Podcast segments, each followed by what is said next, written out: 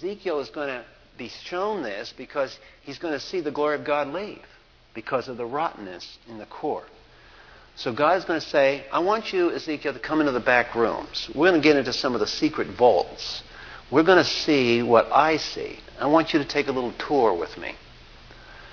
So he brought me to the entrance of the court. And when he looked, behold, a wall, a hole in the wall. See what? This probably is a, is a visionary type thing with him. And he said to me, Son of man, now dig through the wall. So I dug through the wall, and behold, an entrance. And he said, Go in, see the wicked abominations that are committed here. And so I entered and I looked, and behold, every form of creeping thing, beasts, and detestable things, with all the idols of the house of Israel, were carved on the wall all around. And standing in front of them were the seventy elders of the house of Israel, with Jaazaniah, the son of Shaphan, standing among them, each man with a censer in his hand, the fragrance of the cloud of incense rising.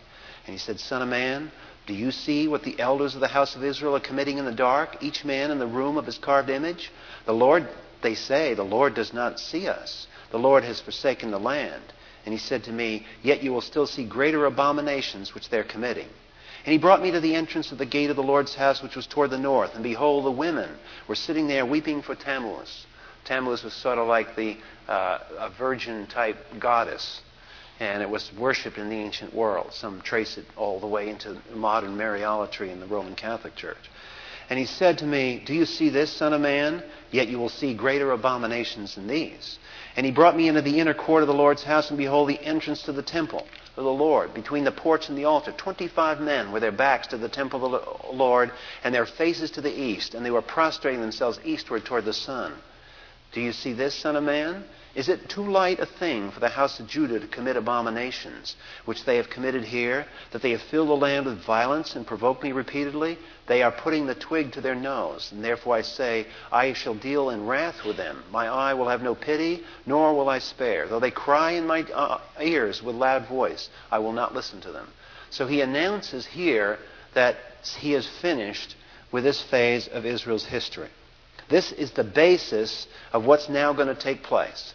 Now he's going to watch in stages the Shekinah glory leave.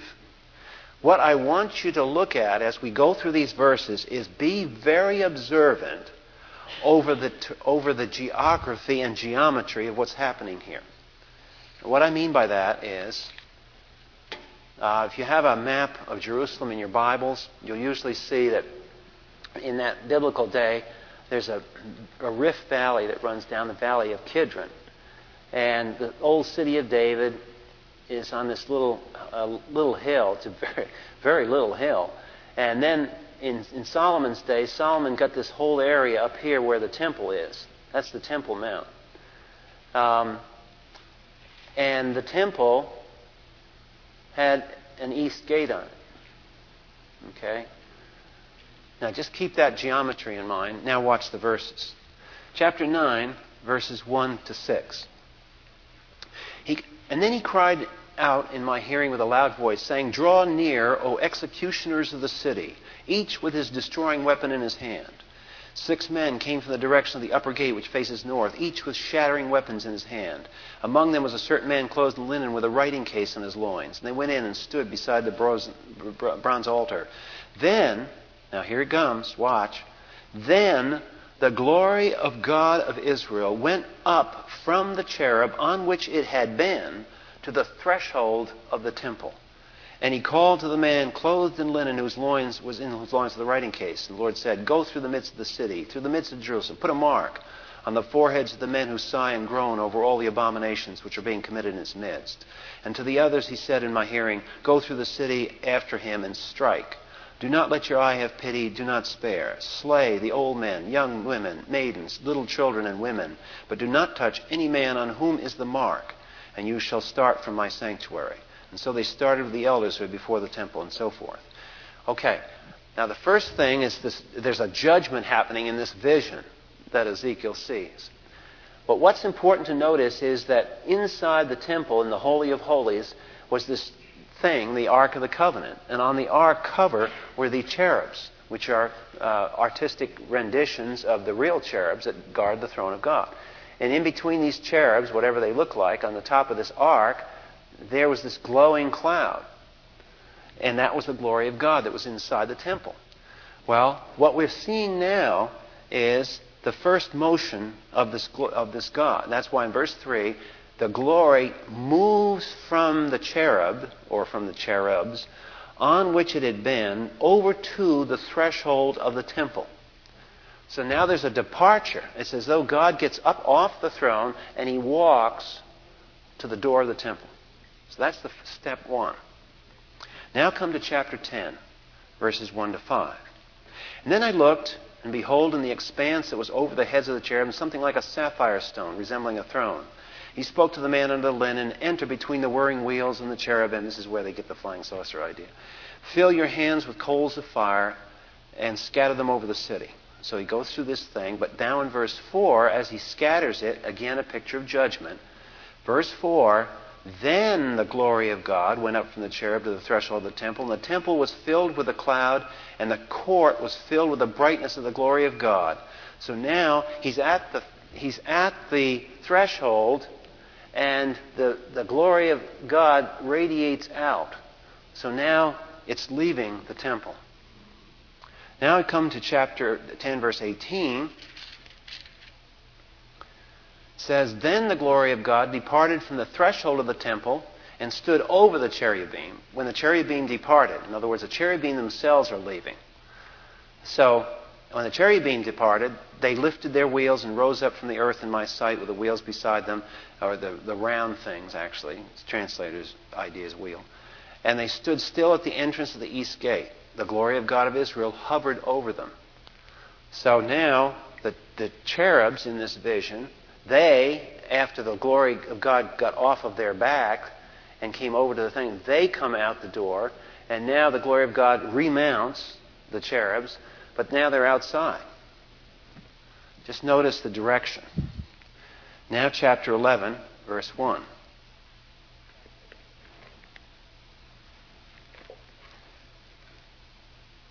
Moreover, the Spirit lifted up and brought me to the east gate of the Lord's house, which faced eastward, the 25 men at the entrance of the gate.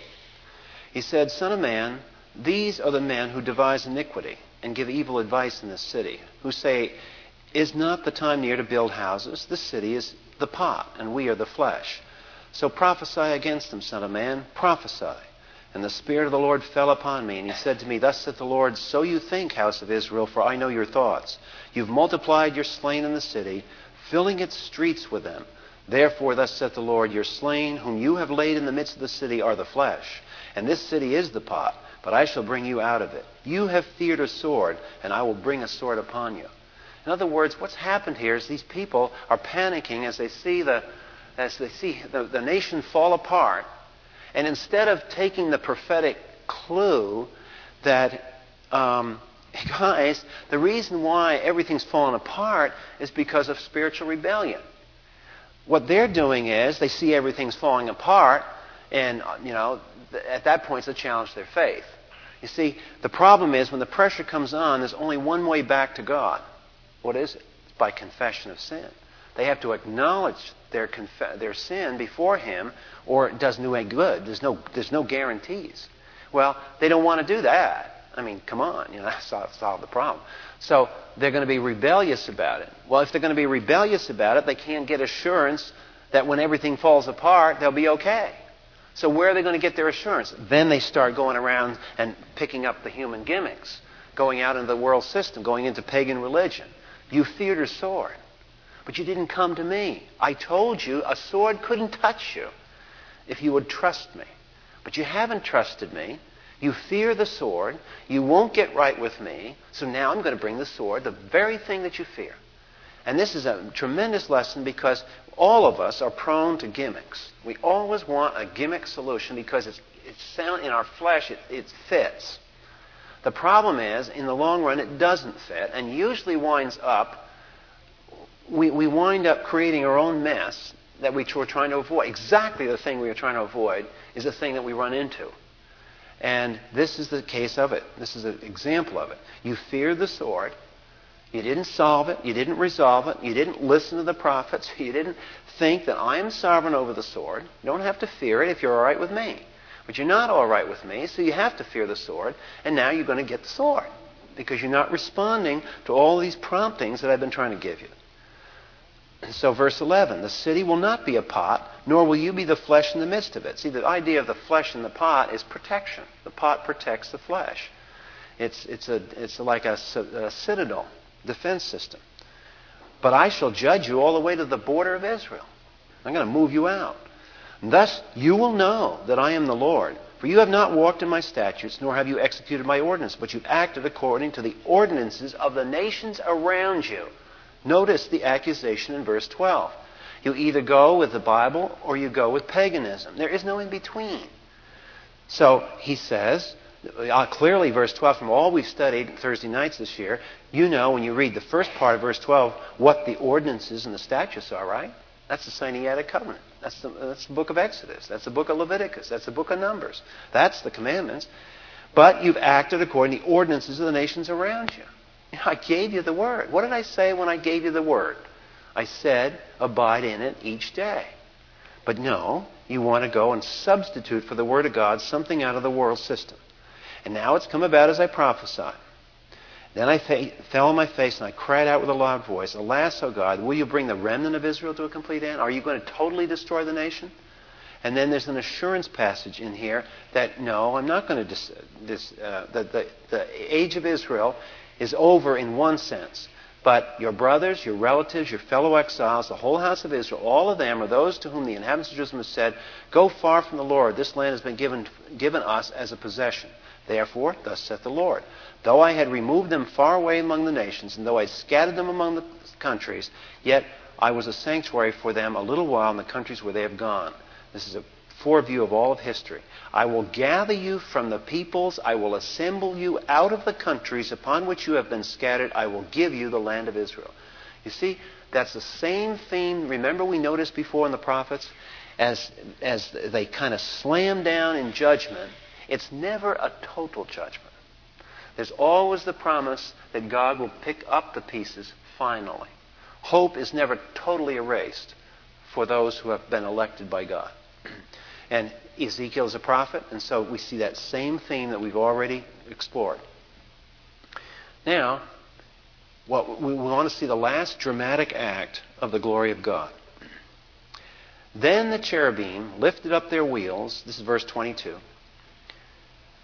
Then the cherubim lifted up their wheels with the wheels beside them, and the glory of the God of Israel hovered over them. Then the glory of God went up from the midst of the city and stood over the mountain which is east of the city. So over here, there's a mountain. The glory of God comes over to this mountain.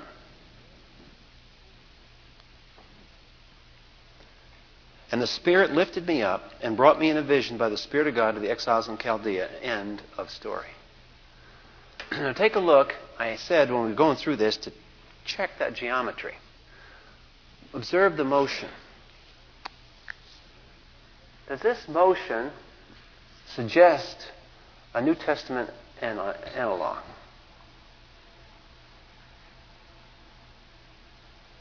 This is, a, this is Old Testament theology. And this is, I want to show you an example of why, when Christians don't read the Old Testament, they cannot understand the nuances that are in the New Testament. When you read the Gospel of John, and John starts out introducing the Logos of God, what words does he use? You remember? Hold the place here and turn to John chapter 1 a moment.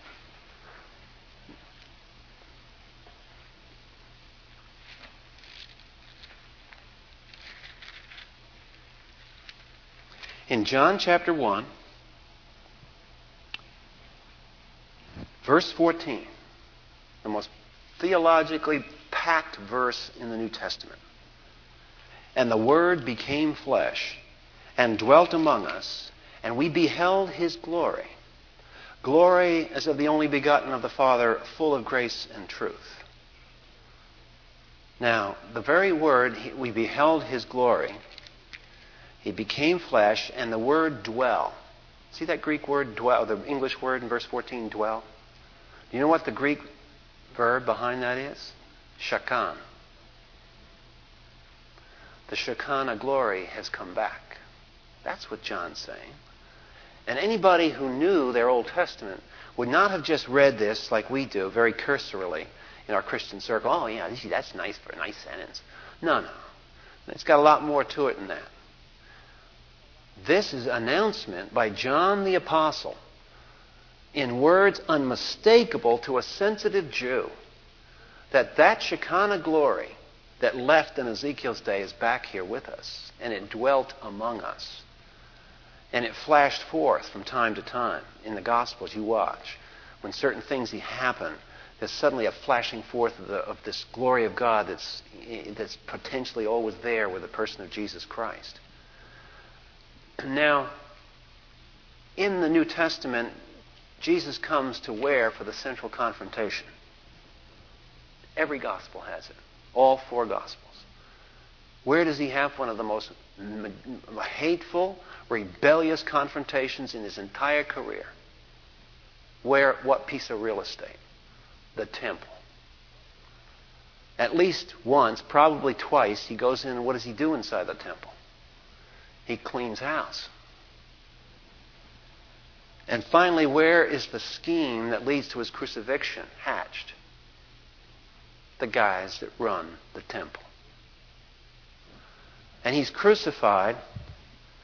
And in Acts chapter 1, he's going to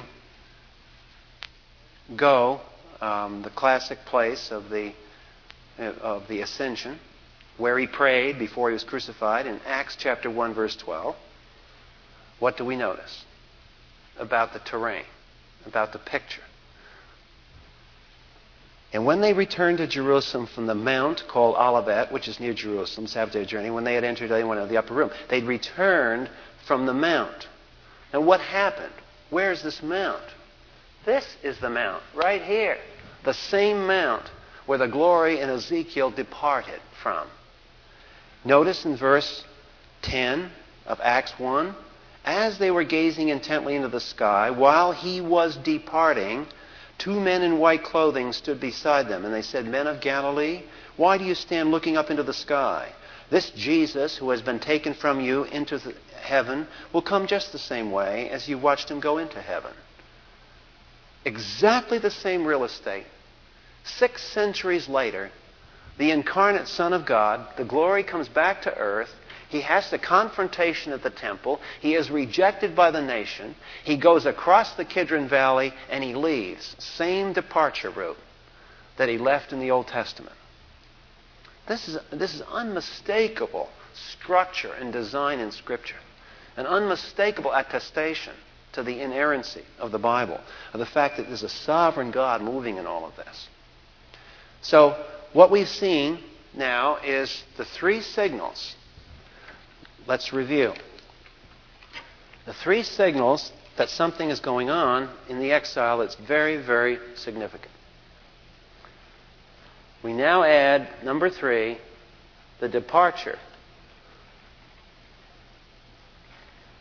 of the Shekinah glory, the dwelling glory. All three announce that a permanent change has occurred in history. There are many, many ramifications of this change.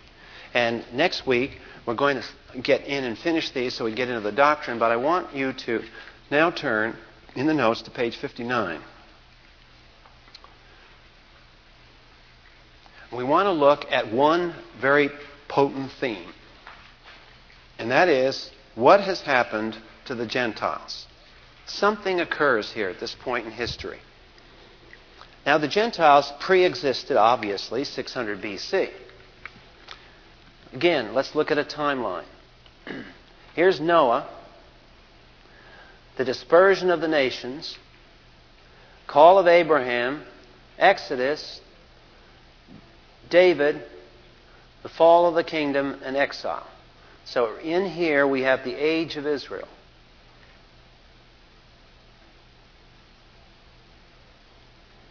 Actually, the age of Israel goes on, but the age of Israel, I mean in the sense of a physical, viable kingdom.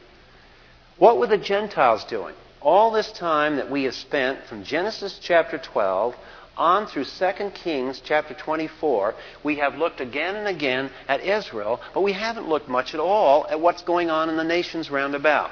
So we want to review something. What has happened to these sons of Noah?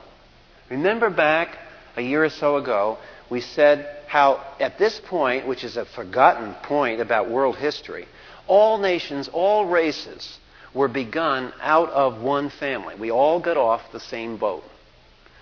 And all the cultures of the world emanate from these men. And these men were geniuses. Remember, I showed you evidences of their navigation. That these guys could measure longitude in ways which we still don't know. Obviously, they had some sort of clocking devices.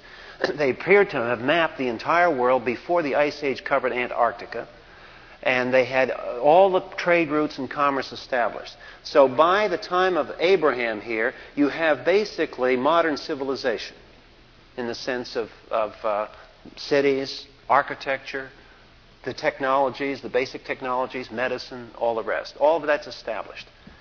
But we also noted, remember back there, that Noah, the last picture we have of Noah isn't a polite one. And is not a nice picture. Something's wrong. So, the very first family of civilization back here, the Bible depicts as heroes, but as fallen heroes. There's something wrong in the family. And Noah's drunk. In the technology of his time, the agro technology, he grew a vineyard. But he didn't really subdue the vineyard, the vineyard subdued him, which is a, which is a picture of what men do. We're going to find out in a few years what computers can do to us. So, it's the same thing, what the vineyard did to Noah. It's always the story. It's a relentless theme because as men of the flesh who rebel, we never perfectly subdue. We never carry out the Adamic order of subduing perfectly the environment. It always winds up subduing us. So, in this period, we have a paganization sets in. Apostasy grows. You have all kinds of, of uh, pagan religions that begin to form. And that's going on in the background, some more potent than others. The Canaanites, for example, become viciously uh, negative in their volition toward God. They, they uh, harden their hearts. They do all kinds of abominations. They self destruct. And out of this, we have fragmented pieces. Now, at this point in history, something starts anew. What God does, since Israel's gone, we go back to Gentiles. And it comes, the kingdom of man that was begun back at Babel takes on a new form. And on page 59 of the notes, that's what I mean when I see the title there, when I put the title there, The Ascent of the Imperial Kingdom of Man. Now, I use the word imperial for reasons which you'll see in a moment. Simultaneous with the loss of the kingdom of God were the revival and rise of the kingdom of man. Just as the global flood in Noah's day and subsequent drop in human longevity drew a curtain over the antediluvian past, so now the exile of Israel, another curtain fell over the supernatural prophetic past of Israel. History for, has forgotten. Today, historians and all historical records have forgotten the supernaturalness of the centuries prior to 600 BC. The stories are all in a haze, in a lost memory. There's no, no viable memory on earth of an interfering God in dramatic points as he did in Israel's history. So, point one on, on page 59, I've just reviewed for you the Tower of Babel, how it all started. Coming over to page 60 in the notes, Israel's function during this period, which was to testify to God. There was to be a counterculture established. Now, at the bottom of page 60, we want to notice one, uh, one fruit if we're going to conclude the class at the bottom of page 60 and the top of page 61, because this is what is left at the exile. Israel was ordained to be what to the nations? A worldwide blessing. Even in her exile, she is a blessing to the nations. And I want you to see this.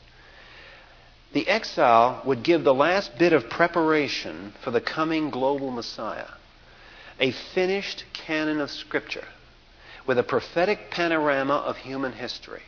The exile would not only be the means of disciplining Israel, but would complete Israel's role of preparing the world for Christ by dispersing her citizens throughout the Gentile world, spreading biblical truth in the scriptures among men everywhere, Josephus notes that by his day, in the first century, it could be said that Jews lived in every part of the earth since very early times. Great church fathers long recognized this function of the exile. Augustine wrote, that same nation was afterwards dispersed through the nations in order to testify to the scriptures in which eternal salvation in Christ had been declared. The brilliant French mathematician Pascal, whom secular historians treat with great embarrassment because he's a brilliant mathematician but a stubborn believer, and this embarrasses the heck out of historians of science and math, commented, quote, as his gospel was to be believed in all the world, it was not only necessary that there should be prophecies to make it believed, but that these prophecies should exist throughout the whole world in order to make it embraced by the whole world. So we conclude now with one of the strange after effects of Israel's existence and this very exile is that the Jews begin to move out. They were clustered and kept inside this nation. Now they become the world's merchants. You know how powerful they are? That in the tribulation, when God wants to evangelize the human race quickly, when there's only a few years left in the final tribulation before Christ, which group does he call upon to do the evangelizing? The 144,000. Why do you suppose he, he reverts to Jews to do evangelism? A Hebrew Christian friend of mine made it perfectly clear one day when he said, Well, Charles, it's very easy because we Jews are in every country on earth, and we already know the culture and the language, and we have all the business connections. You don't have to send missionaries. In the seven years of the tribulation, there isn't any time to send missionaries. There isn't any time to learn languages. The time is quick, and the gospel must go out very rapidly. And there's only one group on earth that can do that, that have a biblical background built in, that know the languages and know the cultures that are already in position to do it. Well, that's what's ultimately going to happen. But what we're saying on page 60 and 61 is that in 586, the seeding of the world's cultures began. That's why you can go to Argentina, you can go to Brazil, and you can see Jewish families, Jewish businessmen, Jewish bankers. You can go to Europe and you can see them. You can go to Australia. You can even go to the Orient very amazing.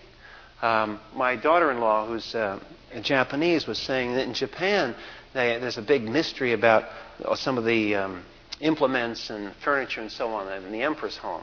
And of course, they've got a new empress now, and she, I think she graduated from Harvard or something. But she's very much the 20th century lady, and it's going to be interesting to watch how Japanese culture deals with this lady because she's quite, quite an independent woman. And what they're all excited about is that the believers in Japan have this tradition that she made me aware of that there's a mirror that the, the emperors use in Japan and have used for centuries. And there's a mysterious thing on this written on this mirror, and it's written in the Hebrew script. And it's, uh, it's supposedly the Tetragrammaton. And what Akiko was telling about, the thing that the Japanese believers don't understand is it came into the royalty of Japan centuries and centuries and centuries ago, obviously from Jewish sources. What was the tr- line of this? Jews must have visited Japan. So, this is the after effect the planting of Jewish citizens who carry the Torah with them, who carry a biblical memory with them. Now we will watch what happens as these Jewish citizens begin to interact with the growing Gentile kingdoms. Father, we thank you for your faithfulness in history, uh, that you have ordained that your word shall never fail, your word shall never return void. And we're so thankful and encouraged as we see the historical record of your performance. And we give you thanks now through your Son. Amen. Again, if I'll hang around here for a few minutes if there are any uh, questions uh, you'd like to raise or points you'd like to bring up that we might have passed over fast?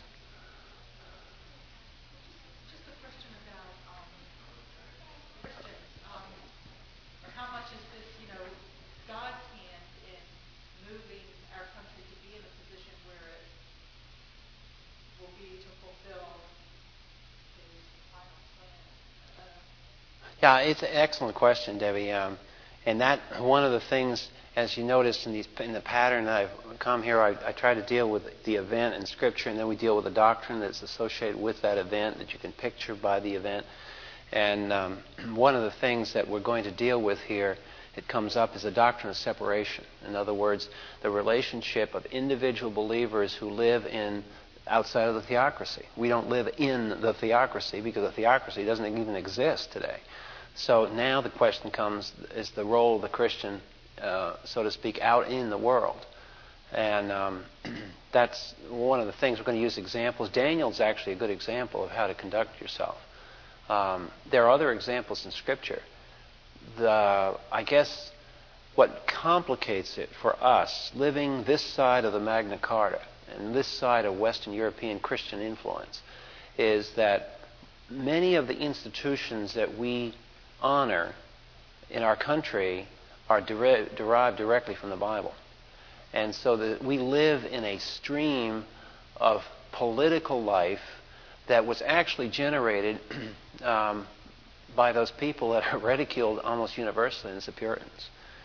Um, if you to, to grasp the history, why we have a problem is is because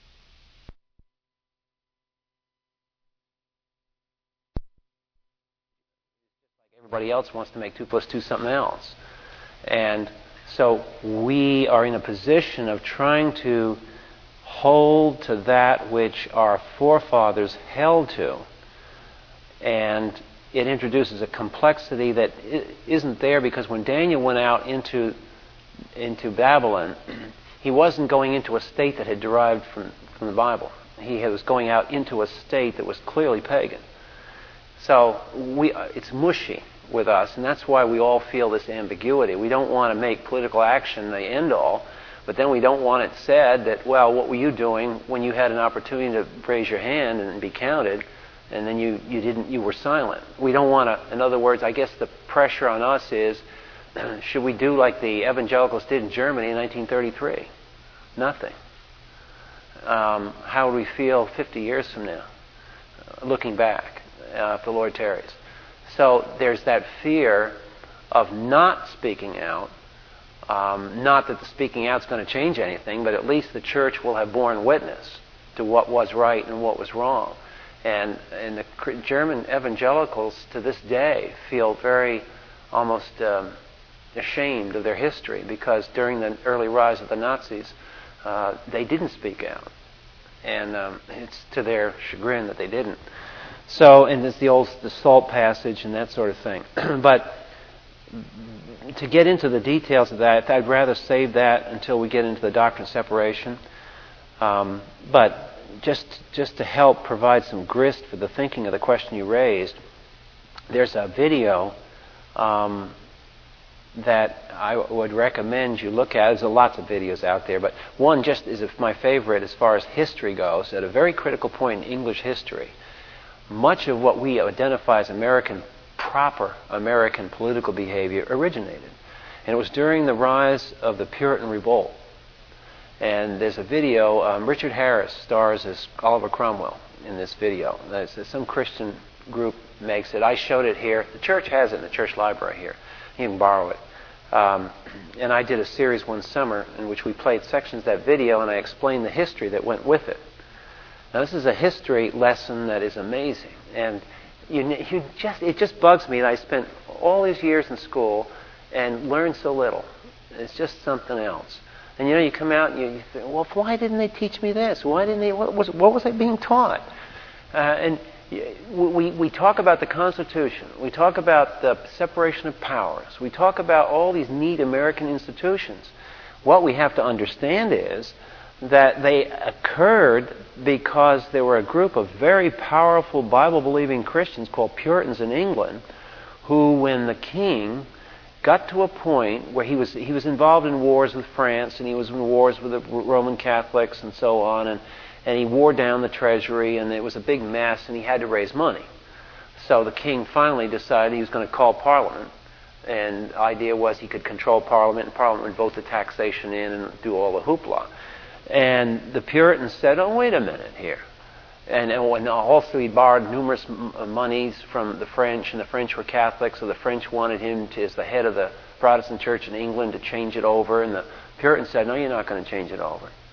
And there's one great scene in that in that video where Cromwell has come to church to worship with his family, and he, while they're praying, he looks up and he sees all this Catholic artwork and the Catholic crucifixes and everything else on the place, and he says, Who did this? And he storms up to the altar and he takes it and he just throws it all over the place. And they said, That's an act of rebellion. But Cromwell was a lord. He was Lord Cromwell. So he was in the, in, in the gentleman side of the, of the society. And uh, he said, I own property in this state as a, as a Christian, and I will not compromise. And so when the king came in to, to commandeer Parliament, Cromwell sat there with his, his lord friends, and they proceeded by perfect parliamentary procedure to depose the king. And it was a, it's a neat scene. It's done very, very well. And it, what it shows you is that they didn't bear arms at first. What they did is they outmaneuvered uh, the pagans um, in their logic, in their law, in their debate. So, so badly did they do this, so, so well, we would say, that the historians of England say that you could laugh at the Puritans the way they dressed, you could laugh at the way they sang their foolish little songs. But whoever has met a Puritan in the hall of debate or on the field of battle stops laughing.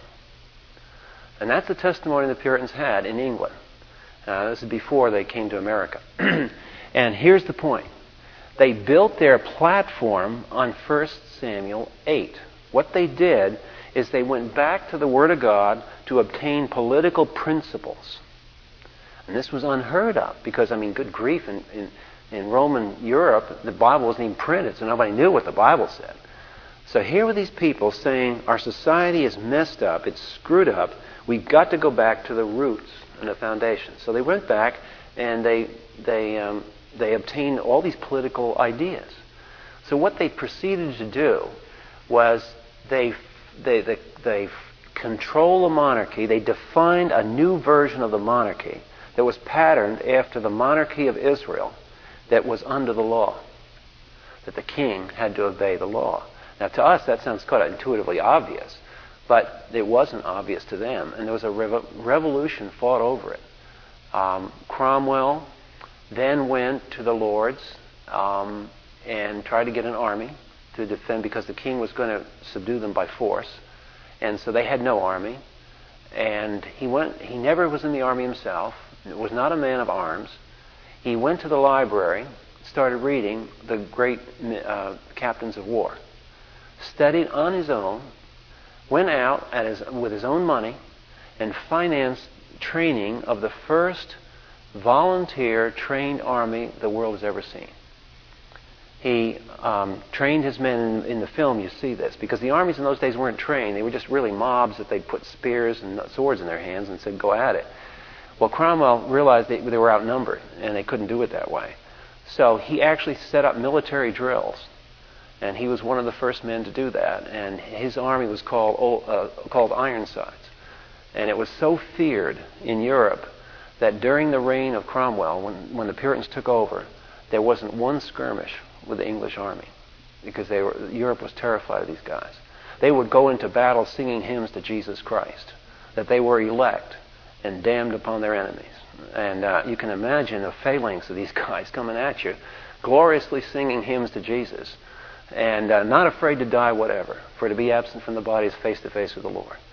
And uh, they just swept armies before them, outnumbered three to one. And uh, so this is why they are, they are ridiculed today. The secular historians hate the Puritans. But in the hatred of the Puritan, they've forgotten what the Puritan did. He cut, he cut an activist government down to size and said that there's a standard up here and the government must fit the standard. And that was historically how there arose the idea of a constitution. The separation of powers was historically because there was a belief, and I don't mean to imply the Puritans were the only people that did this, but they were the most prominent examples. Um, but they believed in the sin nature so so profoundly that they said the only way to, pres- to halfway preserve society is to separate the three functions of government into entirely distinct areas. Now we have done it on paper, but the Swiss did it actually I'm told that in Switzerland, the legislature is, physically exists in one city. The executive exists in another city. And the judiciary exists in a third city. They won't let them, them coexist in the same city. Um, because they want to keep them all separate. So the little cliques and the good old boy networks are never formed. They form within themselves, but they compete with one another. And I think that's the trouble that you see here. Today, uh, in, in, Cromwell's day, what they faced there was a tyranny of the king, the executive branch. Um, what we face is a tyranny of the judiciary. Uh, the judiciary has total control over. over yeah, I mean, if you're a legislator and you can pass a law, uh, Chuck Colson's bringing this up in his radio program the last couple of weeks. Uh, the, the, guy from Notre Dame Law School that passed the RICO Act, the, which is, gives law enforcement officials power to go in against organized crime. That was a bill that he designed to deal with organized crime. Some idiot judge now is applying it to political protesters, claiming that children praying outside an abortion clinic are racketeers and therefore under RICO can be indicted and, and getting away with it. So now all of a sudden we've uh, taken a law and, and they interview the guy that wrote the law. This is, I mean, the guy knows what he, why he wrote the law. This is a law professor. And he's saying, I didn't write it for that. I wrote it for this. What are you guys doing? You're misreading my words. Well, that's what theologians are doing to Scripture. And we're deal- we live in a day when the written word means nothing. So here we are, we've got a constitution, but it's so, because of the way we read and way we interpret it, it's just twisted. So now comes the problem of what we face today, and we're facing it more and more. As I see it, and, and why your question is so relevant, is we are going to have to deal with the question because it's going to come to our front door. And you either deal with the question when it's on the sidewalk, or you deal with it when it's at your front door. And the question we have here is at what point do we disobey? Because it's coming down to that. And if we have to go to, dis- to civil disobedience, then how do we respond? And the Bible gives us examples, and Daniel's an example of civil disobedience. Daniel does disobey the authorities, but he does it respectfully. He doesn't um, call for revolution. He, he calls, he, he disobeys and takes the consequences, but he's not going to obey the law when the law is wrong, period. Um, the question then comes, of course, one then gets into us as Americans how do we justify the American Revolution? And uh, there's been volumes written on that. And the, here's how here how the Christians in in the days of the American Revolution justified their disobedience to the king. Their justification was, and again, this is a period of history. I didn't learn it until I started chasing the question down you chased, you're asking, and trying to figure out, well, how did you know the Christians were behind the American Revolution? In England, we don't realize this, but the American Revolution wasn't called American Revolution. It was called the Revolt of the Presbyterians. That was what it was called. And the reason was because the leaders were all Presbyterian. When George Washington was at Yorktown, of his general staff of colonels, I think of 15 colonels, 12 were elders in the Presbyterian Church. And they, they, call the, call the Presbyterian clergy during the American Revolution the Black Regiment because they always used to wear the black robes. And so they played an enormous role. And the document they used to justify the revolution was Samuel Rutherford's Lex Rex, which is the volume I brought here back when he was studying First Samuel. Their argument was this, and you can disagree with it and so on, I guess, and a lot of Christians disagree. Some Christians would have been Tories. They would have said, well, it's, it's godly to stay loyal to the king. Well, the revolutionaries argued that they weren't revolutionaries. They argued that what had happened was that the colonies were companies that had written contracts with Parliament, so that you had Massachusetts Bay and so forth, and you had all these Jamestown. And they had made an agreement. They invested money. Their families moved to this country on the basis of a contract. The contract was with Parliament. The contract said you could have the land and you would be taxed this way and that way, and that was the agreement. Well, King George ran out of money. See, always follow the money. That usually leads you to where the problem is. He, he ran out of money and his budget busted and he had to get money. So the idea was the colonies, compared to England, were pretty well off economically. I mean, we were here, we're farming, uh, much more land than they, they had in England. And so they said, hey, wait a minute, you know, come on, colonies, you, you're going you're to finance your part of this deal. I mean, we're the mother country here. And so they changed the taxation. Well, the colonists, that's when you, we always hear about the Boston Tea Party and no taxation, no representation. But what we fail to ever get taught is that behind the tax objection, it wasn't the objection to paying taxes. It was, wait a minute, what happened to the agreement we had? You guys tore up the contract. So the colonists never really saw themselves as revolutionaries. They saw themselves as holding to the original contract broken by the English. And that's, that's how they say that they were being obedient. See, the issue is Romans 13 obey the authorities. And the issue in the American Revolution was which authority?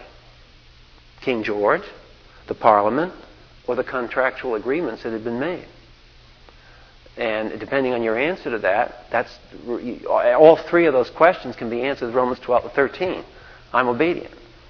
And what's so what's interesting about it is that in our day, right now, we may have a very kind of similar thing happening in Alabama. Yeah, let's hope it doesn't. but the the governor of Alabama is not some southern boy that is naive. I've read his brief. My son sent it to me on the internet. This guy's got a, a lawyer team, and they've thought it through. Their position is that the Supreme Court cannot tell them, it cannot tell a state how to interpret the First Amendment. The First Amendment, the freedom of religion, freedom of speech, um, is very obvious. It doesn't require 18 lawyers to tell you what it means. And therefore, he says, as governor, I am the governor of the executive branch. I'm not in the judiciary. But the judiciary can't enforce their will apart from the executive branch, and I refuse to enforce the will. So his position is going to be, as an executor, as the executive power, that he has a right to choose which he is going to, which he's going to follow and which he isn't, because he too is sworn to uphold the Constitution. So since he's sworn to uphold the Constitution, it's and he believes he's holding the Constitution. The whole, in that situation, is not to enforce the law of the court. So this could become very, very interesting. And we haven't had a debate like this since, the, basically the Revolution, or maybe maybe during the Civil War or something. But it's a very serious thing, and tragically, it's all caused by a culture war. It's the two groups, the rising demands of paganism to have its say, and the Christians over here as a sort of beleaguered minority. And we're going to see it. If we don't see it there, we're going to see it with the homosexual thing.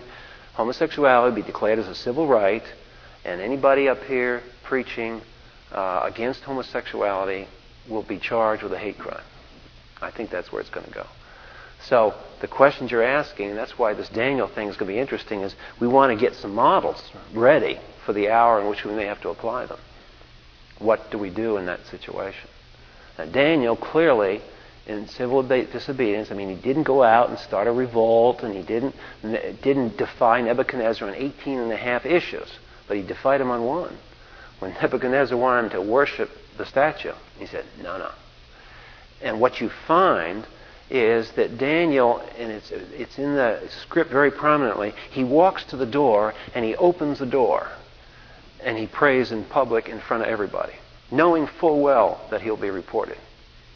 So he doesn't, Daniel doesn't um, disobey in a quiet room, hiding from people. He does it publicly. So that's the other side of the model. It's too bad because we probably will be the first generation of Christians in this country that really have to decide something like this. And it's sad that we've got so many other things to do than to fiddle around with this kind of an issue. But it's coming, I really think, and that's why it's timely that we think through some of this. We're not going to have all the answers. I'm just going to throw out some of the biblical models that I see because every Christian has to deal with that own, you know, we have to deal with that as unto the Lord in our own hearts. But it's a, it's a, it's going to be a, it's going to be an issue. Okay, well, why don't we, uh, uh, next week we're going to f- finish up um, the ramifications of the exile and then go on to the doctrine and we'll get into this separation issue. Try to get you some good models.